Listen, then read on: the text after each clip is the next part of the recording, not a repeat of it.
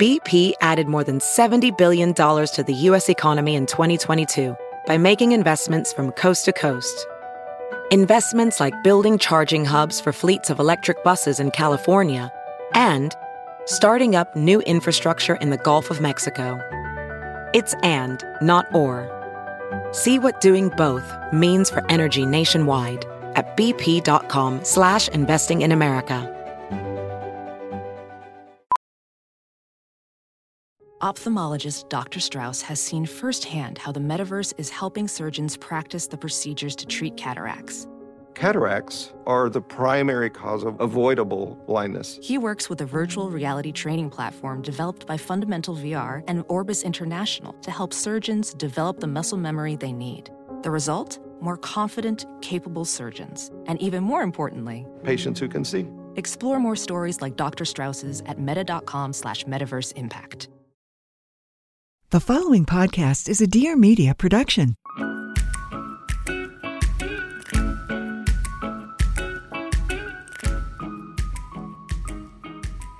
Hello, and welcome back to the What We Said podcast.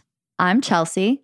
And I'm Jaci. And today we have the wonderful Lauren Elizabeth on, and we had such a good discussion. I can't wait for you guys to hear. But before we get into that, we need to, we have breaking news. We have piping hot tea.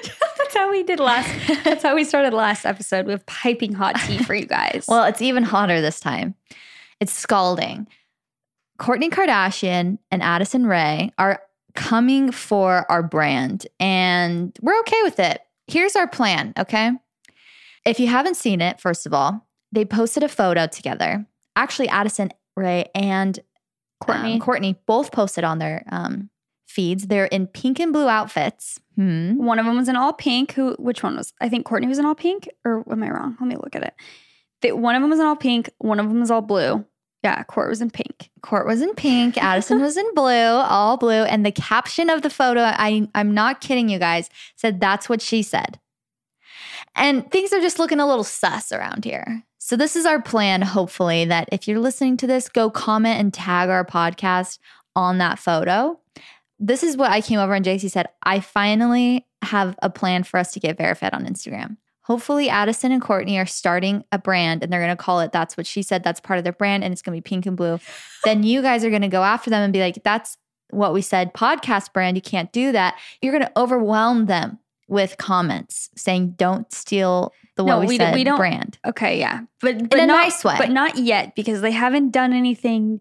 You don't want to come at them rude. We don't want to look like we have rude fans until they create a brand that actually rips off ours. Then we can be like, hey, this is our brand. Yeah, you really uh you really came up with that on your own? That's suspicious. And then at that point, E News is going to write about it. Then our name will be in the article and therefore we will finally get verified on Instagram. This is a scandal we've been waiting for, so we're manifesting it. Um, manifesting a scandal.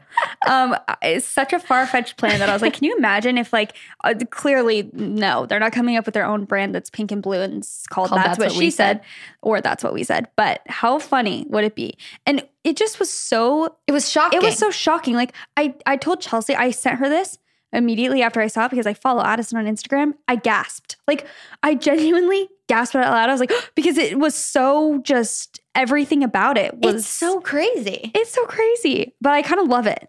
I know. I was like, is it crazy for me to think that maybe, you know, when Addison Rae was just a hometown girl in Louisiana, maybe some of her friends listened to what we said and like maybe we've popped up on her popular page because, you know, we have mutual friends or something like that. And then she kind of got the inspiration, like, oh, I love the pink and blue, blue vibe. And like, that's what she said. You know how you'll post things like like, subconscious. Yes. Yes. well, and you know how you'll post things like to come up with a caption, you're like, oh, what does this relate to? So maybe they came with the pink and blue and they're, like, oh, that kind of reminds me of like this podcast I've seen. Not that they would do that, but I'm you like, know I'm know? Kourtney listens every week. Kourt, what's up? What's good, babe? Hey, Um, can't wait to be featured on Push. push. Push. Uh, anyway, we still stand them both. Kourtney and Chelsey have the same birthday, so they're spirit animals. And, you know, I love Addison Rae. So we love these queens. And we're just hoping to get a slice of the pie when they come come up with their brand We're new just brand. hoping they lift others up, okay? That's all we're saying. And by doing that, we're hoping they steal our brand. Yeah. We the thing is we have to keep this intro very brief because our conversation with Lauren was so good and we also were like just rambling forever because, you know, when you're friends with someone and you just the conversation gets going, you can't stop. Cuz I also kind of wanted to talk about how Instagram just came out with Reels, Mm-hmm. just like the TikTok rival. But we'll save that for another We'll save day. that for maybe next week. Um, so to introduce who Lauren Elizabeth is, if you guys do not follow her, she's a YouTuber. She has her own really cute clothing brand called XLE. Um, she does a lot of stuff. She has a podcast called Mood with Lauren Elizabeth. I love her podcast. She's super funny and fun, and I love following her. She has the best recommendations, which we'll get into in the episode. We're also going to tell you how we found her, which is kind of a funny avenue. So stay tuned for that. And we also talked about her journey of getting sober recently, which is amazing. And we're super proud and happy for her. So, um, this conversation was a great one. I think you guys will absolutely love it. So, without further ado, here is Lauren. You guys know here at the What We Said podcast, we are all about improving ourselves, self growth, and development, learning new things, and all of that other jazz. So that is why we love Skillshare so much. If you have not heard of Skillshare, it is an online learning community with thousands of classes for creative and curious people. We have talked about this before many times. All of us are creative in one way or another. I think sometimes we can get stuck thinking that a creative person is a photographer or an artist, but there are so many different creative outlets out there. So if you are creative, and you are, or if you're a freelancer, or honestly, just if you're a curious person looking to learn or start a new hobby, I would highly recommend checking out Skillshare. It's also actually very affordable, especially if you compare it to pricey in person classes or workshops, and an annual subscription is less than $10 a month. So, two classes that we are excited to take. First one, Creative Breakthrough, which is eight exercises to power your creativity, confidence, and career, taught by Danielle Krysa. And I'm very sorry if I said your name wrong, Danielle. Um, Instagram Poetry, which is creating personal visual vignettes for self expression, taught by Allison Maley. Those both sound right up both of our alleys. Skillshare is a proud sponsor of What We Said. Explore your creativity at skillshare.com slash what we said and get two free months of premium membership. That is two whole months of unlimited access to thousands of classes for free. Get started and join today by heading to skillshare.com slash what we said. That is skillshare.com slash what we said. Hello, Lauren. Welcome to What We Said podcast. OMG, thank you so much for having me. I'm so excited to have you. We're currently on FaceTime. We were just talking about, about how we prefer to do these remote um, podcast recordings over FaceTime and then you record your own audio. Yes, which is so great because you did not just get my dogs barking and now they're barking on mine. So we're going to just give me 5 seconds. I knew this was going to happen. Hold on. My I knew my brother was going to get home the moment we started recording, so at least it's out of the way. Here we go. I know the struggle. My dog's barks though are 10 times I have a Great Dane and when she barks it like echoes the entire house and is the most terrifying noise and I know exactly. I'm like, okay, well I, when I have a baby, I don't know how the heck I'm going to make this work. If someone like Oh. walks by our front door, I know. I was thinking the same thing. I was like, am I going to have to get rid of my dogs when I have a baby? Like what's going on? literally. Okay, we're good. Has to choose. Okay, well, well, thank you for coming on our podcast. And we're actually going to copy you and your podcast by asking what your f- current mood is right now. Okay, first of all, that's like the biggest compliment because that means it's a form of flattery. I'm turning up the audio. So, my current mood right now, I mean, I was telling you guys before we started recording, but it's like I'm feeling relaxed. I'm a guest, you know, it's like I'm le- leaving the heavy lifting to you gals, and I'm just feeling relaxed. And I said it on my podcast this week, but like, I'm going through this like current mood where I wish it was raining in LA because like all I want to do is lay in bed and relax and do nothing. Because like I kind of miss quarantine where like it wasn't as like busy and stuff. And I'm like, if it was raining outside, this would be so nice to just like watch Netflix all day, have it be like gloomy and just be able to relax. But it's like sunny and it's like honestly killing my mood. So I'm like in this like weird in between phase of like trying to work and trying to relax at the same time, if any of that makes sense. I feel the same exact way. It's funny because when was when was like the gloom? When did that happen? when quarantine first Oh, started, it, that was terrifying. Yeah, it was like a week of maybe multiple weeks of rain. And I was telling Jaci the first day it was sunny. Afterwards, I was like, "Ah, I kind kind of just like wish it was like kind of cloudy and overcast. And she was like, we were just talking about how for two weeks we wanted it to be sunny. But you know what'd be ideal is if it was rainy during the week and then on the weekends it was sunny. So then on the weekends you go to the beach, you could like experience, you know, the warm sun. But then on the weekdays you could have an excuse to be, you know, chill. Literally, like, why doesn't Mother Nature just get with the program? We all hate Monday through Friday, and we'll take it on Saturday and Sunday. Same. Agreed. I know sometimes it really is you're just in the mood for rain because it feels so cozy. I agree. I can see that. Okay, what's like your what are you up to right now? Like what's your day-to-day looking like right now because in LA we're kind of in this weird phase where it's like kind of quarantine, kind of like not in a way. like backtracked. It's like it's almost like confusing to like know what to be doing. Does like my new thing is I always say, does that make sense? Like I notice I say it like fi- 500 times in therapy too. So apologies, but that's like my new. I think it's like my new coping mechanism of like wanting approval. Like, does that make sense? Um, but I just like I'm like so confused of what we can and can't do. Like I know like the actual rules. Like we can eat outside, but we can't eat inside a restaurant.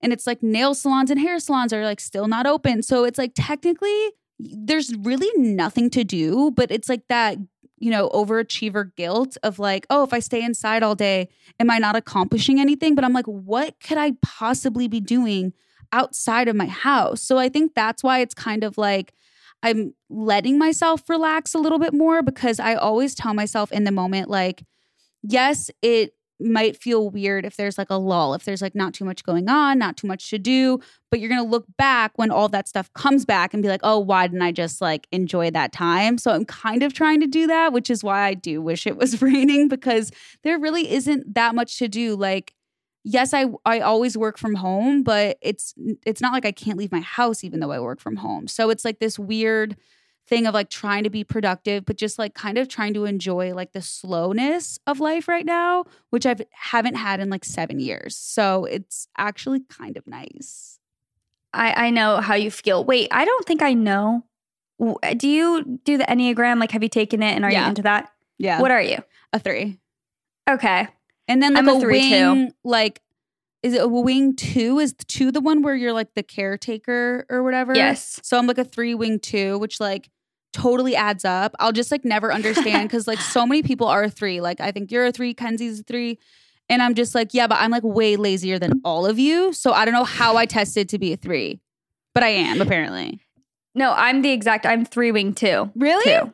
Yes. Oh my God. It's the best. I think I just have more guilt. It's not even Mhm. that I'm like so ultra productive, but it's like if I, I mean, I've said this to you before. It's like, but if I do lay around all day, I'm like, I'm a piece of crap. Like I Yeah. hate the way I feel. But um, no, I feel every time you're like speaking and saying things, I'm like, I relate so much. So I knew we had to be similar and we're the exact same. So, That's so that makes a lot of sense. Well, I want to ask you. Oh, sorry. Did you have a question? No, you're good. I wanted to ask you on your days home, like when you are home all day, what determines if it's a good day at home where you're feeling like happy and calm versus like a day where you're feeling at the end of the day crappy, guilty, whatever it is? Like, what's the all, difference? That is like such a good question. I just want to put that out great there. That's like such a good question. Thank you. because it no like it's such a good point too because i think also the biggest thing is like you could almost have the exact same day like physically doing the same things and it be a good day or a bad day just based on i kind of say like the narrative you create in your own mind. So i kind of have learned to not beat myself up and like guilt myself shame myself.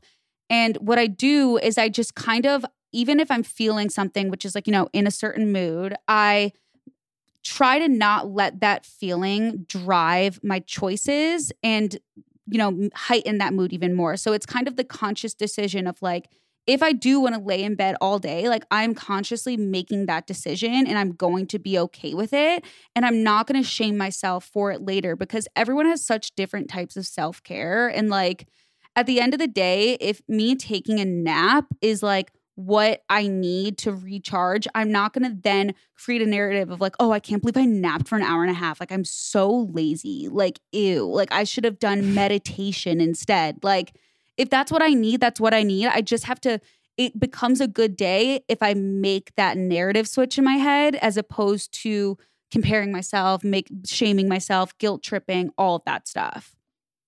No, I love that. It's like instead of being a victim of your circumstances, you're kind of creating that day. I feel the same way. It's where it's like some days, you know, you make the decision to do the exact same thing, like you said, like take a nap, or I'm going to make the decision today to watch this entire Netflix series. And at the end of the day, I can still feel like fine. And I'm like, oh, that was fine because I made that decision. But when I feel like I'm a victim of my circumstances, like you were saying, like changing the narrative of it, I'm like, oh my gosh, I can't believe I let myself do that today. I'm not a three, so it's really not that big of a problem for me. But um, no, I yeah, I feel like you're it's like I think it's like a combination of being like an Enneagram type three and then like having like anxiety too. So and they kind of like totally compete with each other almost because they're it's a crazy combo. But it's kind of like the more you're self-aware and you do work on yourself, you're able to like actually have those conversations in your mind. Whereas like a lot of people just kind of go through their days like feeling all these different things without kind of just stopping and thinking and making those conscious decisions. And it's like obviously much easier said than done but it does get easier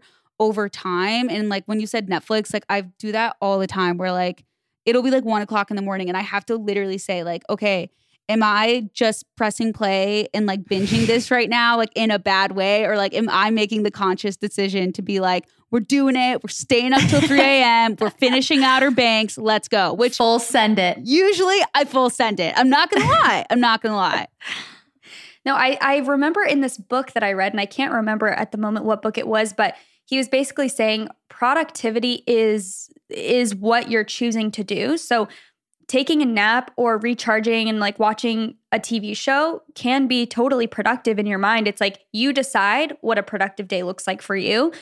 And that's basically exactly what you're saying is when you make the conscious choice, you don't feel like out of control where it's like, oh, I should have been doing this and that. It's like, no, today I want to relax. I'm making that choice. And at the end of the day, I feel great about that. And I feel recharged. And, you know, maybe tomorrow I'm going to, I have more stuff that I want to get done and, or maybe I don't. And it's like, it just doesn't matter. It's what, it's what you want.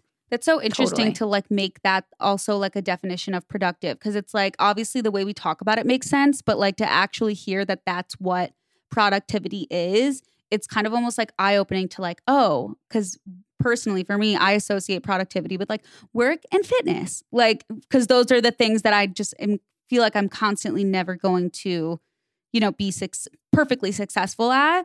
And so it's so interesting when you say it like that because it makes you think, oh, okay, wait, maybe I am more productive than I thought because I am doing things that like I want to complete and have fill up my day. I think that's a really good point. Totally. And I, I think also, like you said, with work and fitness, especially when you're your own boss with work, you can always be doing more. So that's how I feel. It's like I could be have the most productive day. And then I'm like, oh, I should have also done this, this, this, and this, and this because there's no, it's like there's no limit to, you think of all the platforms there are, it's like we could be creating content around the clock. Yeah. It's like there is no limit to what we could do. And truthfully, the same with fitness. You could work out as, you know, like I can always, have a better body. I could have always True, cleaner yeah. today. Like it's it's just kind of that like cycle too and it's it's just interesting that it go right when I said it I was like wait that's so funny because that's like what your like balance boss course is. It's like kind of like wellness and work and like I literally just said it and I was like whoa wait like of course those two go hand in hand. I mean we the three of us clearly know that. It's so funny That was not scripted, you guys. no I swear like, to God it's you. not scripted like, I was make sure like you wait a how second important that balance is. I was like, wait a second, maybe I, I need to take their course because like I have just like totally lost control with my like health and wellness journey. I used to be so on top of it and like I blamed it on being in a relationship. I was like, it's like I'm in love and I want to sleep in and like all this stuff. But like I like damn, like when you ingrain those habits in you so hard that like now I'm just like I love sleeping in. I live with my brother. I like eating whatever I want. But so it's like that productivity of like I could have worked out more this week. I could have taken care of myself. It's like me like looking in the mirror being like, okay, I don't look that bad, right? But like I could look better. Like it's it's great. Mhm. It's exhausting. Change is always a constant. Especially these days, it feels like there's something new to grapple with every single day. Not, you know, I feel like it used to be, you know, maybe once a year we had something new, but really it's been Hunger Games um, mode. At this point, it's once a day. Yeah. So we may be adjusting to this quote unquote new normal, but it's still very stressful and it's important to talk about it and seek support if necessary. That's why we're here to talk to you about Talkspace. With Talkspace, you get the support of a licensed therapist from the safety of your home, and you can reach out from your device whenever something is on your mind. You can send your therapist text, audio, picture, or video messages from your phone or computer 24 7 as much as you need to. Everything happens within Talkspace's secure platform, all on your schedule. Talkspace matches you with a licensed therapist based on your needs and preferences. They have thousands of licensed therapists trained in over 40 specialties, including anxiety, depression, and relationship issues. Once you've matched, you can begin therapy the very same day. The bottom line, you deserve support and you don't have to struggle on your own. Your Talkspace therapist can be your dedicated support system, there to help you feel healthier and more empowered, even in these very, very uncertain circumstances. As a listener of this podcast, you can get $100 off your first month on Talkspace.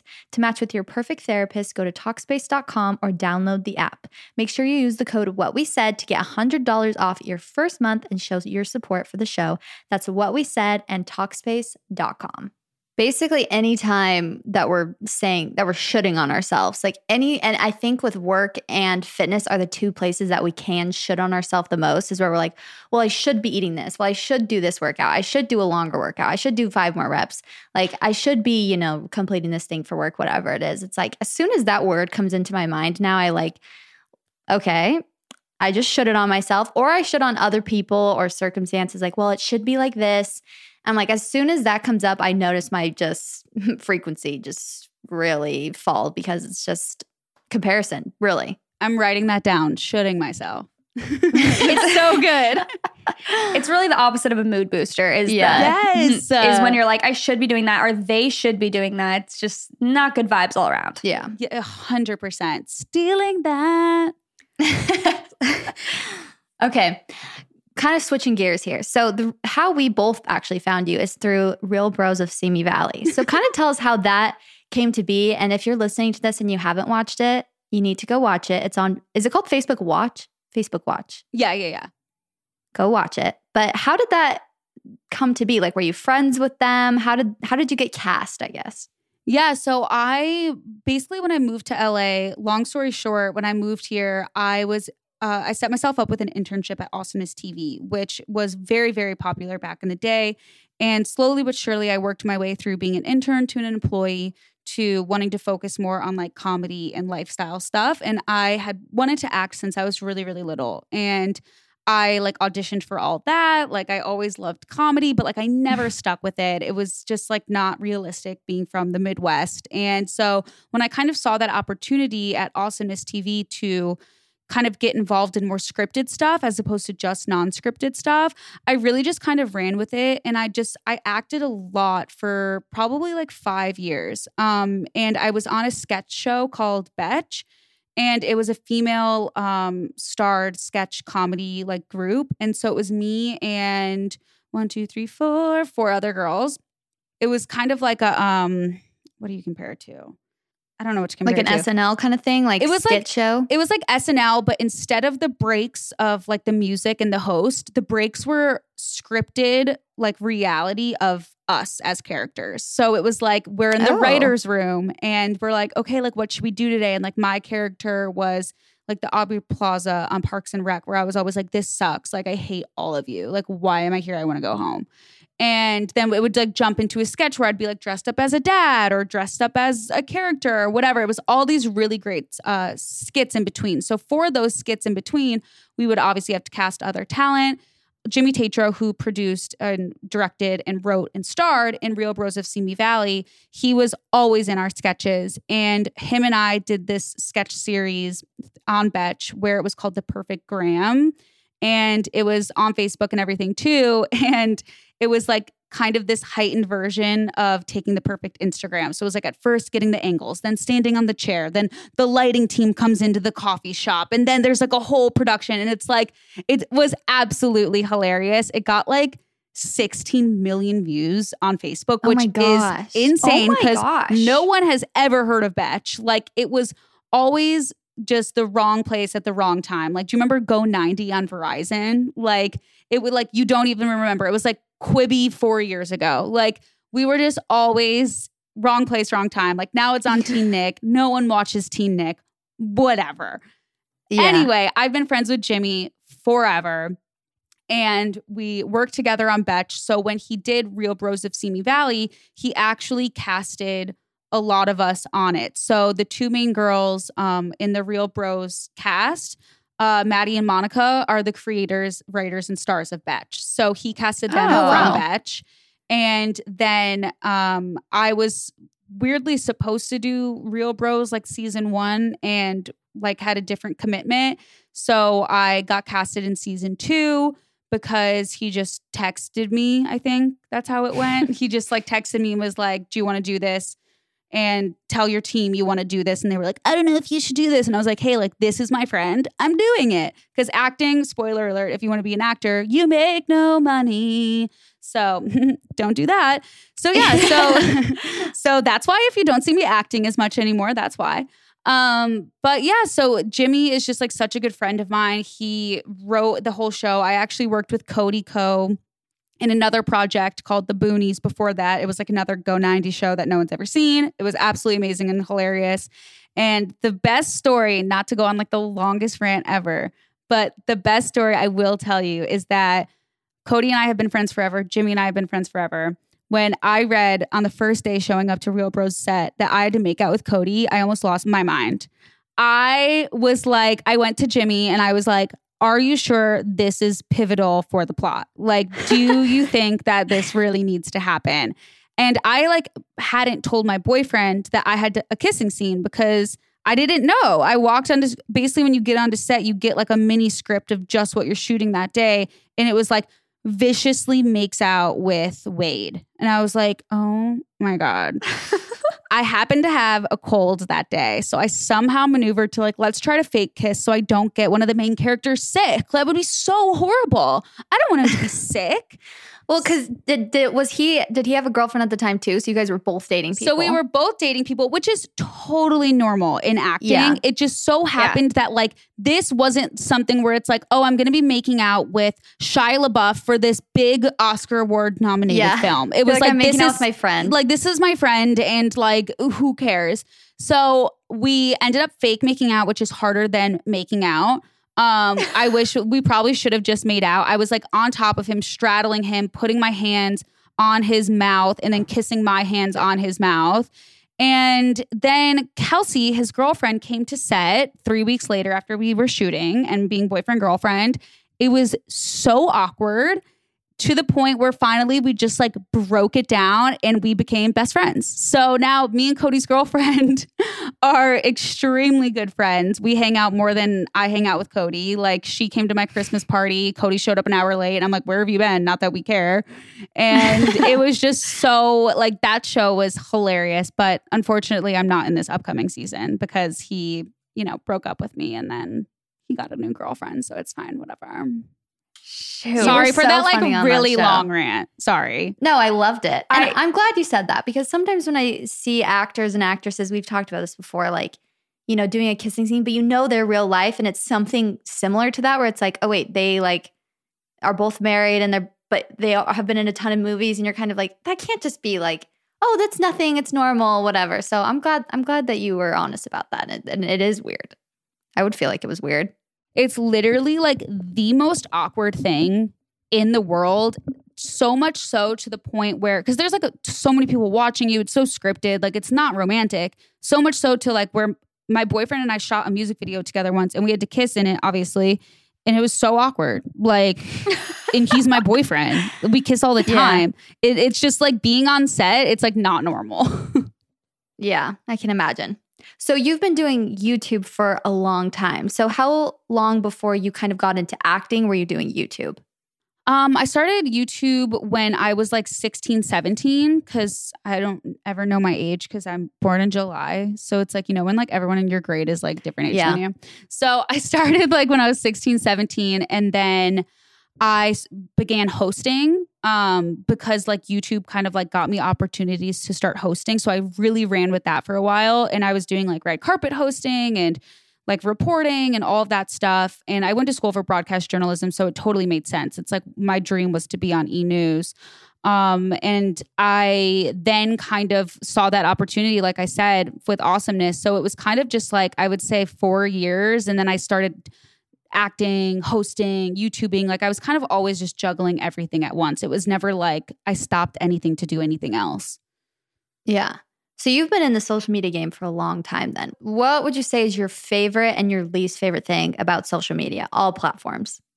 My favorite thing is that just like everything I've been able to do because of it and like build, like it's like I said, when I was younger, I wanted to act and my dream was to be on e news. And I always loved California when I visited here. And so it's really cool that I've been able to like really, when I think about it, check a lot of things off like that kind of like bucket life list, I guess, which I never really allow myself to kind of like uh, what's the word? Like sit in my accomplishments and be like wow like look at me like pat on the back. It's always just like check next where are we going um so it when i look back at it like that it, it actually is really really cool. And especially being able to you know like be my own boss and work from home and have the luxury of like ma- making those creative decisions and not having to have someone tell me how to edit my videos or make content. But the downside of that is obviously like being your own boss and being on social media, technically, like there is sometimes where although I do work for myself, it really does feel like I'm working for my audience, which I do love. Like, I want the people that tune in and listen to my content and watch me, like, I want them to be happy and I want them to enjoy it. But it is that kind of like scariness of, oh, am like, can I lose everything if I just like stop or people don't like me anymore? It's like not that stability of like a normal job where like you have like a resume. It's like we have followers instead of a resume. Like, yes, we still do have accomplishments. And I always say, like, if I really wanted to go get a quote unquote normal job, I could. Like, I know how to do a lot of things that I've learned, but it's weird that like um that feeling of you you work for yourself, but you also work for you know, hundreds of thousands of people that you don't know at all, if that makes sense. Totally. And I feel like I was just listening to Emma Chamberlain's podcast, actually. I haven't listened to many of hers, but I just like tuned in um, the other week and she was talking about how terrifying it is for most influencers to become irrelevant. It's like, that's just the most terrifying thought because you're like, I have to stay relevant to literally pay my bills, which really can be very taxing after a while.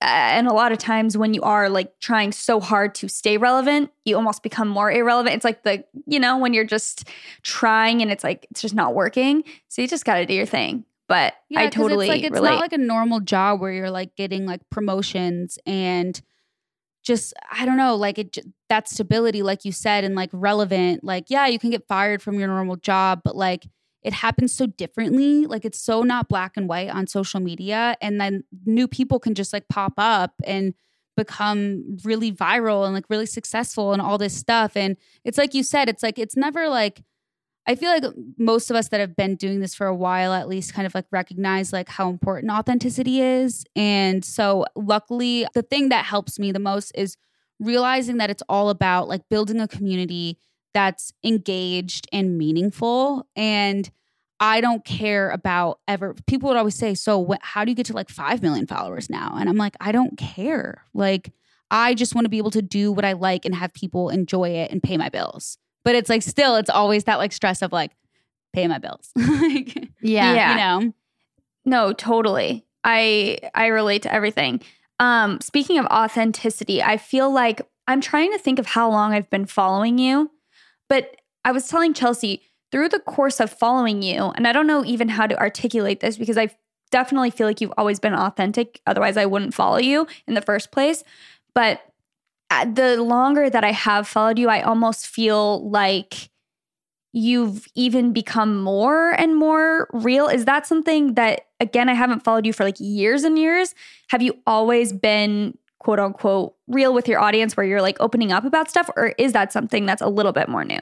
No, that definitely make that that makes total sense. And the first thing that came to my mind is two things. Is I think it, it goes in stages because as we grow in real life, you kind of show yourself like growing, learning, and changing on the internet. But since it is not just you, it is a, a part of you, it doesn't kind of like come out right away. So what I'm trying to say is like basically over the since 2011 to 2020, I've gone through different like growth spurts and I think that the way that I handle it is like a combination of healthy and unhealthy. Of like, I have like a full on mental breakdown. I feel so disconnected from my content. I feel so confused. I feel like I don't know what, it, what to do. And then my solution always becomes, just putting it all out there, putting it all out on the table. So it started like literally back when I was like 19 and I was going through a really bad time with my depression and I felt so fake. I felt so phony. I saw myself growing a larger audience at the time and I thought, okay, they're they probably think I'm perfect and that's just not the truth and I don't want people to think that of me. And so I came out with it and I said, "Listen, like I have depression here, like this is what I like struggle with. I want you guys to know that it's okay if you feel like if you have the same things, you don't want it to compare yourself to other people." So I did it from a very beginning point of my career, but there always were these growth spurts where like okay well after that depression video and i started feeling myself more or whatever i did fall back into those relevancy trends of like okay i moved to la i was very confused at a young age people were telling me what to do youtube was changing and then i kind of once again said F it. Like I I don't want to make this kind of content. Here's the real me. Let's try this again. And it was just these like little growth spurts and not that every time was false. It was that each time it it was a different period of growth. It was a different period of change. And I always wanted to be transparent with that. And so in the past few years, that has truly been interesting because I've grown up so much. I did so much comedy and lifestyle. And, you know, I've become like such a different version of myself in the past kind of year or so. And I just didn't feel like my social media reflected that. And I was trying to kind of reflect it. And until I completely reflected, I just don't feel good like in myself. So that's kind of where those moments of like real, like big vulnerability come. But then you can see after that that the content just gets better because I feel better and I can deliver more. Right? No? Yes. And and it, it takes a weight off your shoulder when you're just honest. You're like, mm-hmm. guys, I'm literally like, like you said, I'm feeling so disconnected to what I'm doing. Like I've had moments like that too. And this is way more surface level, but even it's like I was known as a photographer and that's what I've done forever is shoot on my digital camera. And then last year I just got so burnt out. And this year I haven't even picked up my camera once. Like I've just been shooting iPhone photos and film photos.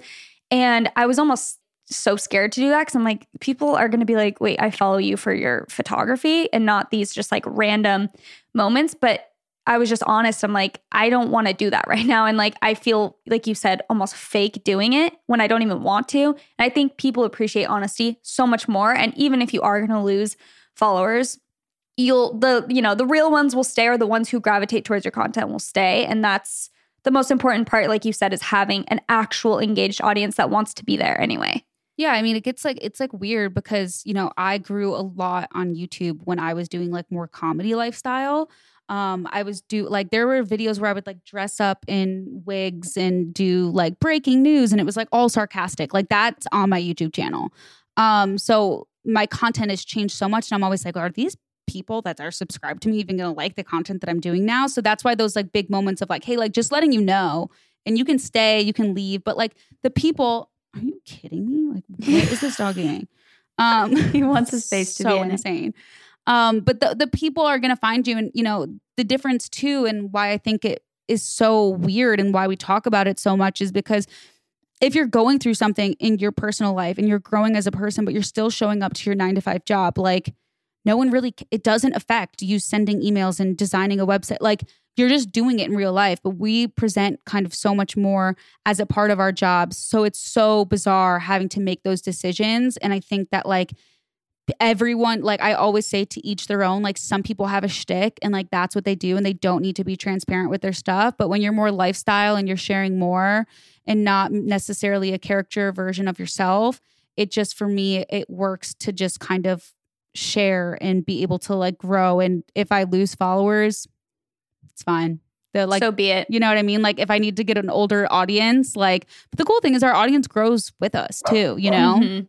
Well, what I think is really first of all inspiring and i think that people listening who want to do social media and like want to do lifestyle stuff is to hear that you started before you felt like it was authentic because i was just talking to my sister about that concept where she was saying you know ideally we would start every endeavor with a really positive mindset and we would start everything like coming from a place where our why is just so concrete and it's coming from like a heart of gold but it just if if that was what we were waiting for we'd be waiting for a long time because it's just not it's just not ideal and it's just not realistic to think that every time you're going to try to do something that's going to be good for you it's going to come from this place that seems like happiness. Sometimes it does come from like anger and sometimes it comes from like wanting validation from other people and i think the point is just doing things and it's like you were saying you just started this and maybe you have to like adjust along the way and it's like okay i'm going to start this youtube channel because i think a lot of people nowadays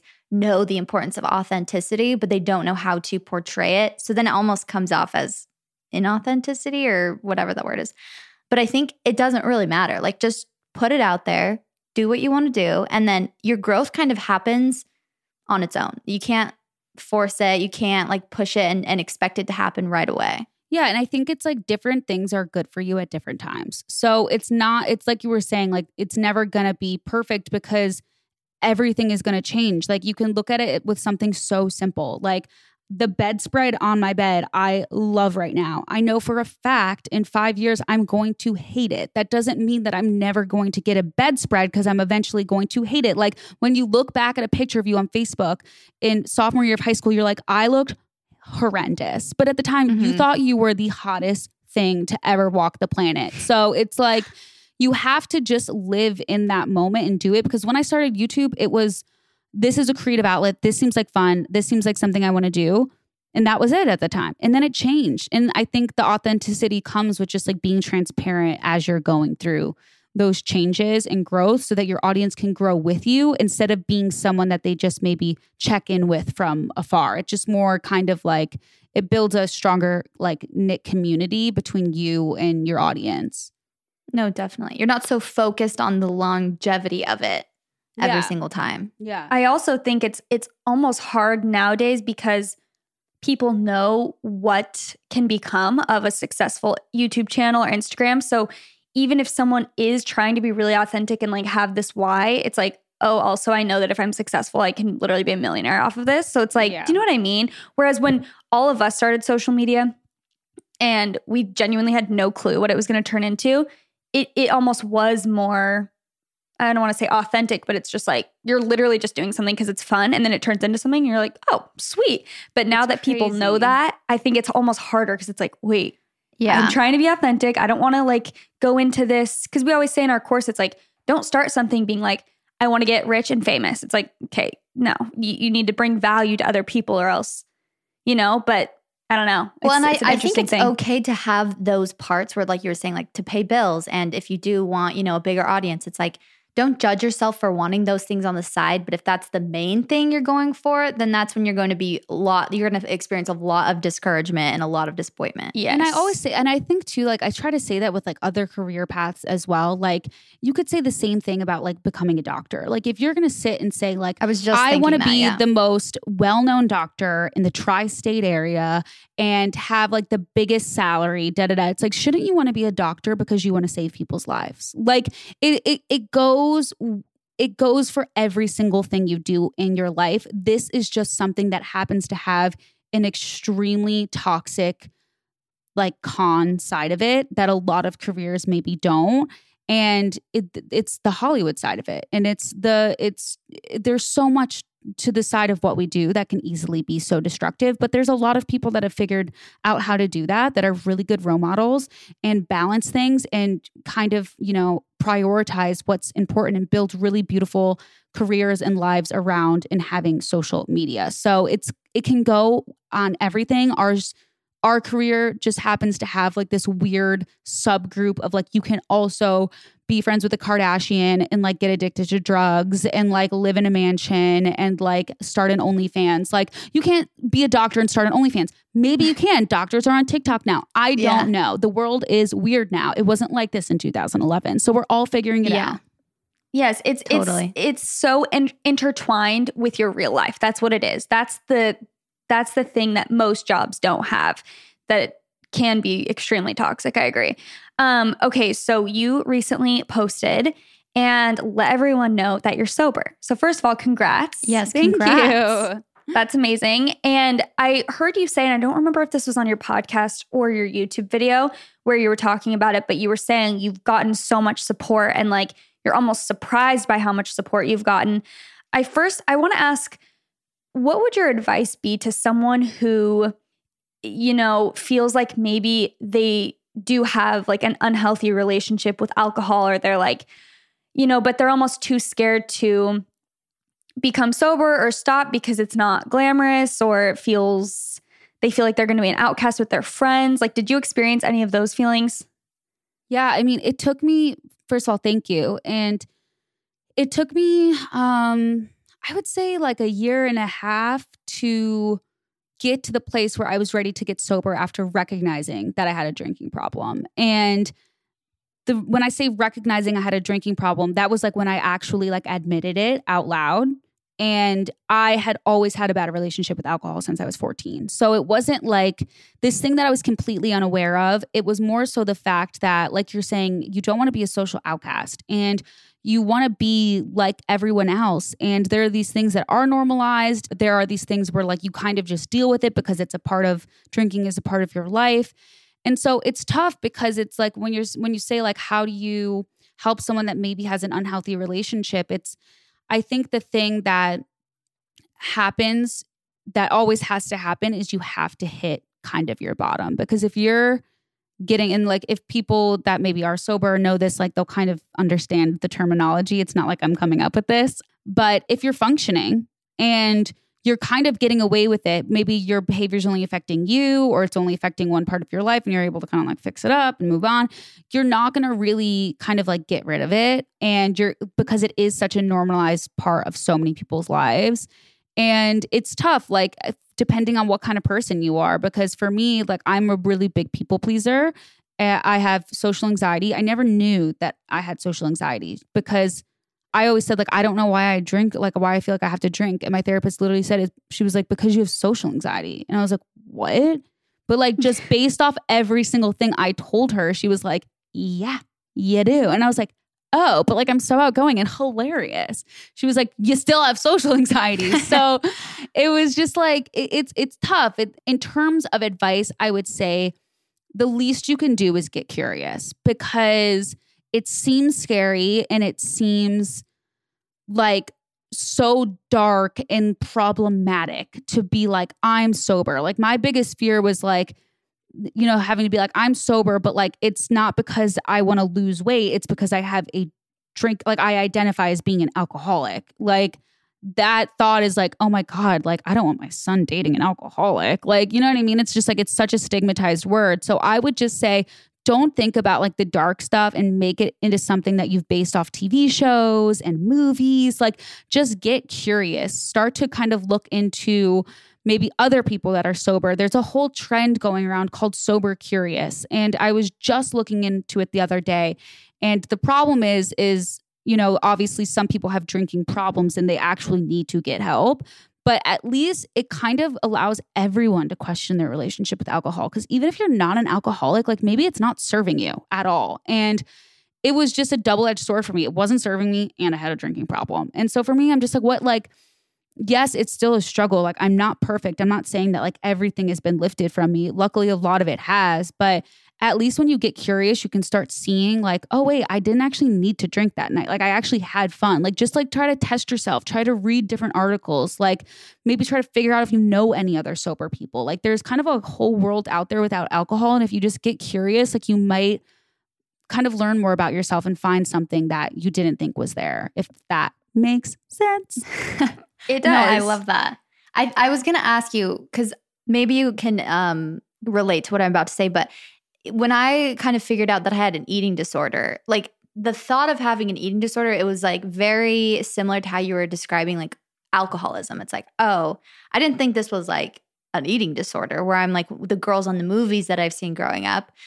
But in a weird way, when I found out, like when I started reading about what it actually was, and I was like, oh my gosh, I have an eating disorder. Wow it was almost like this like lifting feeling on top of me maybe because eating disorders were like, i didn't really know too much about them But once I kind of realized the problem, it was almost like it was a lot easier to combat it. Like it was easier. It almost felt like a weight off my shoulder. Like, oh, I don't have to live like this for the rest of my life. Like there is a way that people have like overcome this and like I can get better and I don't have to live like this all the time. So kind of what was your experience when you kind of came to the grips like, okay, I actually identify as an alcoholic?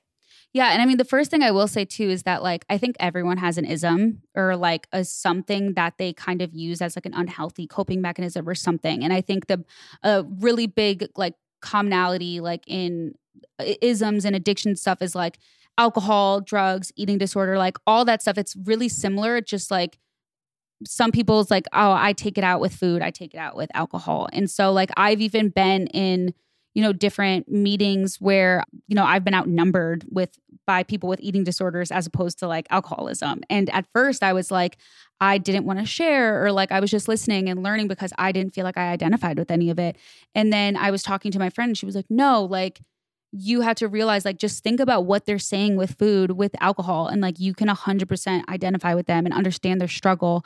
And it's like the same thing. And i was just like oh. And i started realizing just like all the commonality and realizing that like people might think about these disorders or these problems as like so crazy but it's like if you just think about someone's struggle like when they're being vulnerable and related to like maybe something unhealthy in your life like no one's perfect so it should be not that hard to do that.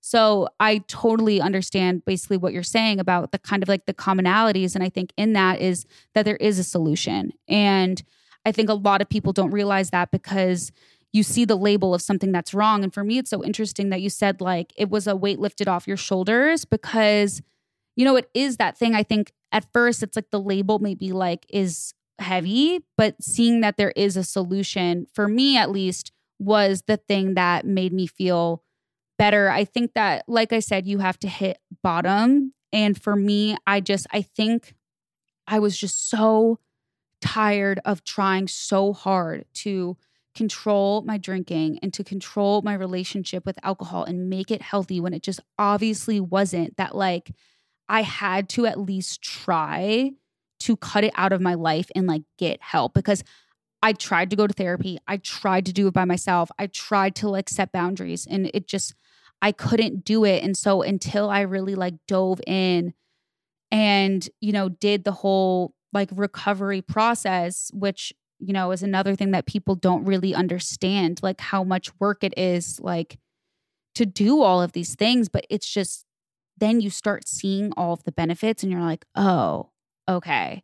Like this actually is like living a life without alcohol, like actually isn't the end of the world. Like, Mm-hmm. I like I can't imagine if I was drinking during during quarantine. Like I I literally can't imagine going through 2020 not being sober like just in a way of like thank God because it has allowed me to experience so many things that I wouldn't like I my family lived with me for 3 months and I would have been drunk the whole time. And now I have all of these memories that I a remember and b like there was no fighting. It was just like actual family bonding. Like so it's just crazy like thinking going into a pandemic let's say for a tangible example like going into a pandemic thinking oh my god how am i going to get through this without alcohol? And then coming out the other side being like thank god i don't drink like that's kind of where you get eventually when you recognize the problem and see that there's a solution. But it, it's obviously really hard to get there. It's not like, oh, there's a solution. Here I go. Like it's still, it, it's a struggle, you know? Yeah. And each, I feel like each day, no matter what, and I'm sure you feel like this too, where it's like you're on the other side at one point where you're like, wow, I can't even imagine like where I was at that point. Like my mind feels so much different. But then there are still, I think what people need to realize is like there's still days where it's like, you kind of get a glimpse of that mindset and it's like kind of feels like gravity is like pulling you towards it and you're like no i understand now at least that like there is the other side you know is so much better. Like you're saying when basically actually your dad said this about addictions is like basically we're all addicted to something like you're saying. And it's because we all feel like there's something bad in our life and we're just trying to feel better. So it's like no matter what that is you're trying to feel more in control of your life. So you feel like, okay, if I take these substances, if I drink alcohol, then at least I'm controlling how I'm feeling. Then at least I'm like trying to make myself feel better. Like if I'm controlling what I'm eating, that's at least something that I'm controlling. And I think a big one is social media because when I think about sometimes even I was saying, I'm like, oh my gosh, I actually relate more with that social media than like now it used to be food and now it's more social media where it's like you think anything that at this point you're like if in a year if i could picture my life without it it's like seems kind of scary like when i think about that with social media i'm like oh my gosh that would be that's kind of a scary thought but i think it's um something that's so easy to do that where it's like it makes you feel better as soon as you get on social media yeah. temporarily obviously not deep down but I literally said to my brother, I was like, I think I'm addicted to Instagram. Like my like I realized how much time I spend on it in such like a passive way that like it's muscle memory. I'll close out all my apps and I'll open Instagram and all of a sudden I'm scrolling and I'm not even like consciously like kind of engaged. But and you know, it's interesting too, like we're all like you said, we're always looking for something to make us feel better. And like it's a constant struggle. Like I at least we can have those conversations out loud with ourselves too, of like, when I have anxiety and like I don't feel good and I just like don't I don't want to feel like that anymore. Like I still think, "Oh my god, like A, this is why I drank. B, it'd be great to be able to drink right now." Like literally yesterday I'm like sitting in bed and I'm like, "It would just be so nice to have a glass of wine right now." But like then my conscious mind enters and I'm like, "I know what would happen and how I would actually feel if I had that." The same way with food of like oh, like chocolate would be so good right now, but you know the feeling it m- makes you feel mentally and physically afterwards. And like, but there's always going to be something new. It's taking the most toxic ones out of your life first cuz even after I, you know, got sober, like the next thing that entered was sugar, which is very common in recovery. Like in rehab centers, they have like cakes and like cookies and like all this stuff cuz your body is not getting all that sugar from alcohol anymore. So like you're actually like craving it and i i literally was like my friends noticed right away when literally i didn't tell anyone i was sober and the first thing people were saying is like since when do you like dessert like since when are you craving so much sugar? Because i was like can we get like cookies? Like oh i'll have another slice of that cake. And they're like who are you? Like you're always eating like cheese and crackers. So it's just so funny like what we gravitate towards to like keep filling and like the at the end of the day it just is like that journey of like being like able to sit still and like be okay mm-hmm. like with yourself and like find healthy coping mechanisms. Like not to say that you have to like sit in a box and like not be able to grab or reach for anything but at least kind of like being able to feel good about the choices that you make and like be able to deal with when you're not in those good moods and it's just it's wild. I mean, would I do I wish I didn't have alcoholism as opposed to something else? Like, yeah, because it's cool. Like, I want to be a girl on Instagram with a glass of wine. Like, but it's just like that doesn't work for me. And I had to say, sayonara. Yeah. do you know what too is neither of us drink, and like I I remember when I would go to influencer events. Not that I felt dumb, but I'd be like, you know, when they would pass out champagne, it's always like, oh, I'm okay, thank you. And what I started noticing is that actually a lot of people don't drink, even if they, yeah. like, you know, whether they're, you know, they have a problem or, and they're trying to get sober or they just choose not to, mm-hmm. they don't mm-hmm. like the way it makes them feel or whatever. And it started making me feel like, oh, that's not it's not that weird but it's like no I'm one saying like talks about it so you don't realize it. Like i think a big thing that really helps me is my boyfriend like doesn't really drink. Like yeah like help like if he really like if you know all the boys are like doing like a special whiskey or something, he'll be like taste like he just doesn't like the way it tastes and he doesn't like the way it makes him feel. So, oh wow, I wonder how Lauren got sober. My boyfriend was a big help in that. Um, yeah. so it's just like interesting that you say that, but it's like you would never know that because like you've probably still seen pictures of my boyfriend like around alcohol or like with drinks or like at a party party. Maybe he'll pick something up, but you so you go to all these places and influencers and like you see people getting wasted and like now I'm kind of like thank God I'm not that wasted girl anymore.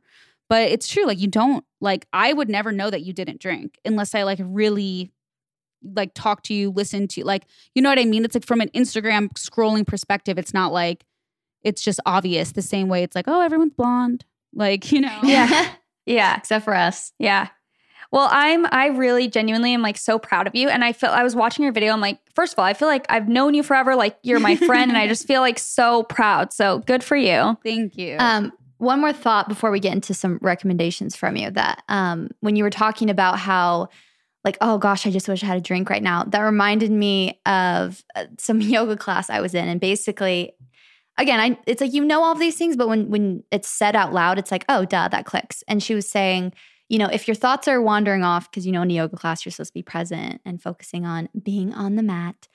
And she was like if your thoughts are wandering off that's okay. Just like come back to your mat. And she was saying the whole point of this work, the work is coming back from those like distraction, like distracted thoughts. The point of this class is to not be on your mat the entire time.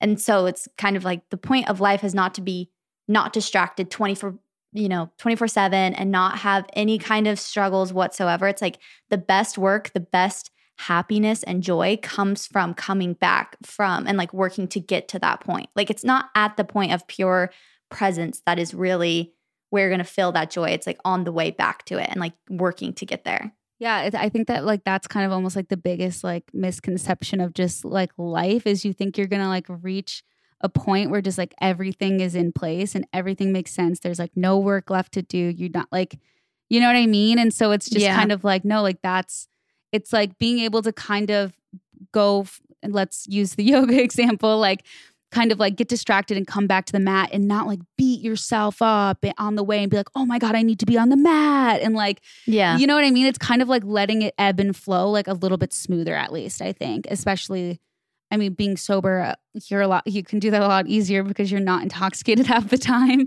and like have like everyone's like hangover anxiety. I'm like, does no one else realize that that's like a really bad thing? And like, you should probably figure that out. But I'm not here to preach like on my soapbox about how great being sober is. You gotta Yeah. let everyone figure it out for themselves. Well, and I think it's easier that way when you think of things like that to be grateful for your struggles because people always say be grateful for your struggles. But if you think of it like, oh, the struggles is actually what allows me to feel better, not like I'm grateful for my struggles because I learned, you know, because it showed me this. It's like actually that is what's making you happy is like coming back from the struggles. Then you can actually feel grateful for them. I know. It's whoa.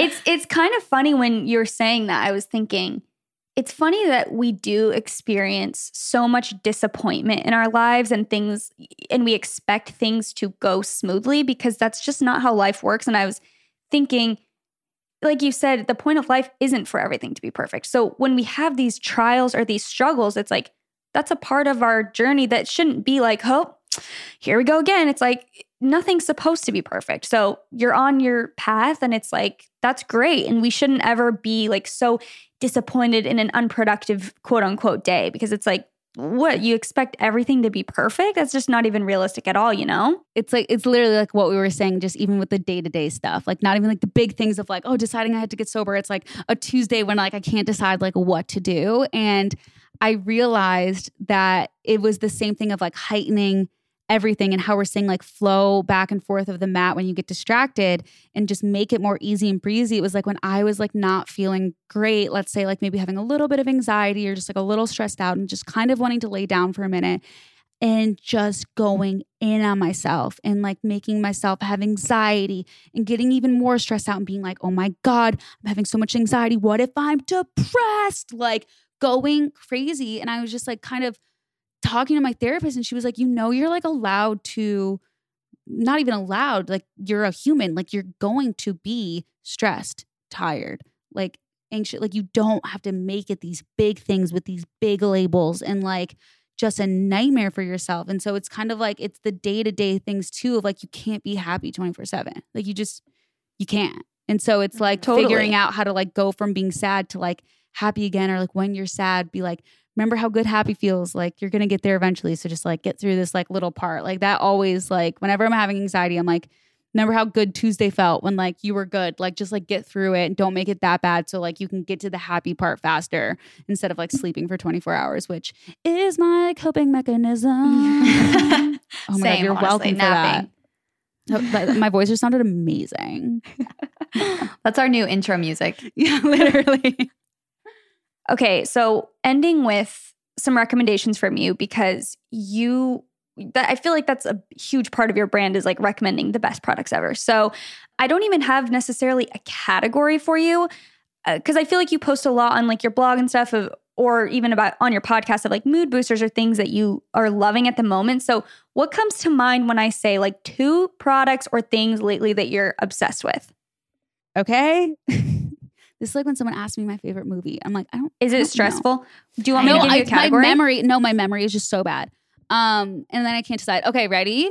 Ready. My two recommendations that are mood boosty and just like straight up Lauren Elizabeth approved is obviously, you know this, you love this, the Kindle Oasis. It is just Love. the best thing in the world. And I feel like 2020 was the year where we all rediscovered reading, like as if we didn't learn about it, like in elementary school. And it's fabulous. It's the biggest mood booster ever. And then my second recommendation would be Better Booch kombucha. Have you guys tried that brand? Better boo. No. It's like in a think so. can, like it's kind of like in like a tall can. You can find it on pretty much every single piece of content I post because it's all I talk about. I am literally obsessed with it. It doesn't have like the culture like in kombucha. It's just kind of like a really carbonated, like smooth flow. They have like ginger, they have rose, they have like Earl Grey. I put it in a wine glass with ice. So whether you're just like a wellness lover, you just like a fun mood booster, or you're just looking for a way to cut out alcohol just in general because of health or whatever reasons, it is so good. You can get it on Amazon, Better Booch, and it tastes it is like literally my treat every single day. Like it keeps me sane. It's like everyone else gets a treat at the end of a work day. Where's mine? Yeah. Boom. Better Booch. So good. I love kombucha. Wait, what's your favorite flavor? ginger. I feel like it kind of like tastes like just like such like a mocktail to me. And I also just love ginger in general. So it's like the perfect combination. Okay, I'm gonna have to try it. We're gonna pick it up at our local grocery store. I'm pretty sure it's like on my Instagram like right now. So you're good. Okay, perfect. Um, well, thank you so much, Lauren, for coming on our podcast. That was an amazing conversation. We love you, and we can't wait to hang out with you once all this I craziness know. is I over. like. I'm literally like. I'm sorry I talk so much. Just like I love you guys so much. Thank you for having me. And I just like. I really want quarantine to be over so we can just like sit and talk for like five hours straight. Like that is like what I I'm looking forward to. Hopefully before 2021. I just got giddy thinking about that. like a big girl sleepover. That and I'll just- bring the wow. kombucha. Okay. Yeah. We're ready. Okay. Um, tell everyone where they can find your Instagram, your YouTube, and everything else. Everything is at Lauren Elizabeth, just at Lauren Elizabeth on Instagram. And like all the details, per usual, are like in my bio. So you can find my podcast, which is Mood, YouTube channel, website with even more recommendations, just everything at Lauren Elizabeth. Amazing. And if you guys want to follow our um, podcast Instagram, it's at what we said podcast. So you guys should definitely follow. But thank you so much for listening. And That's what we said.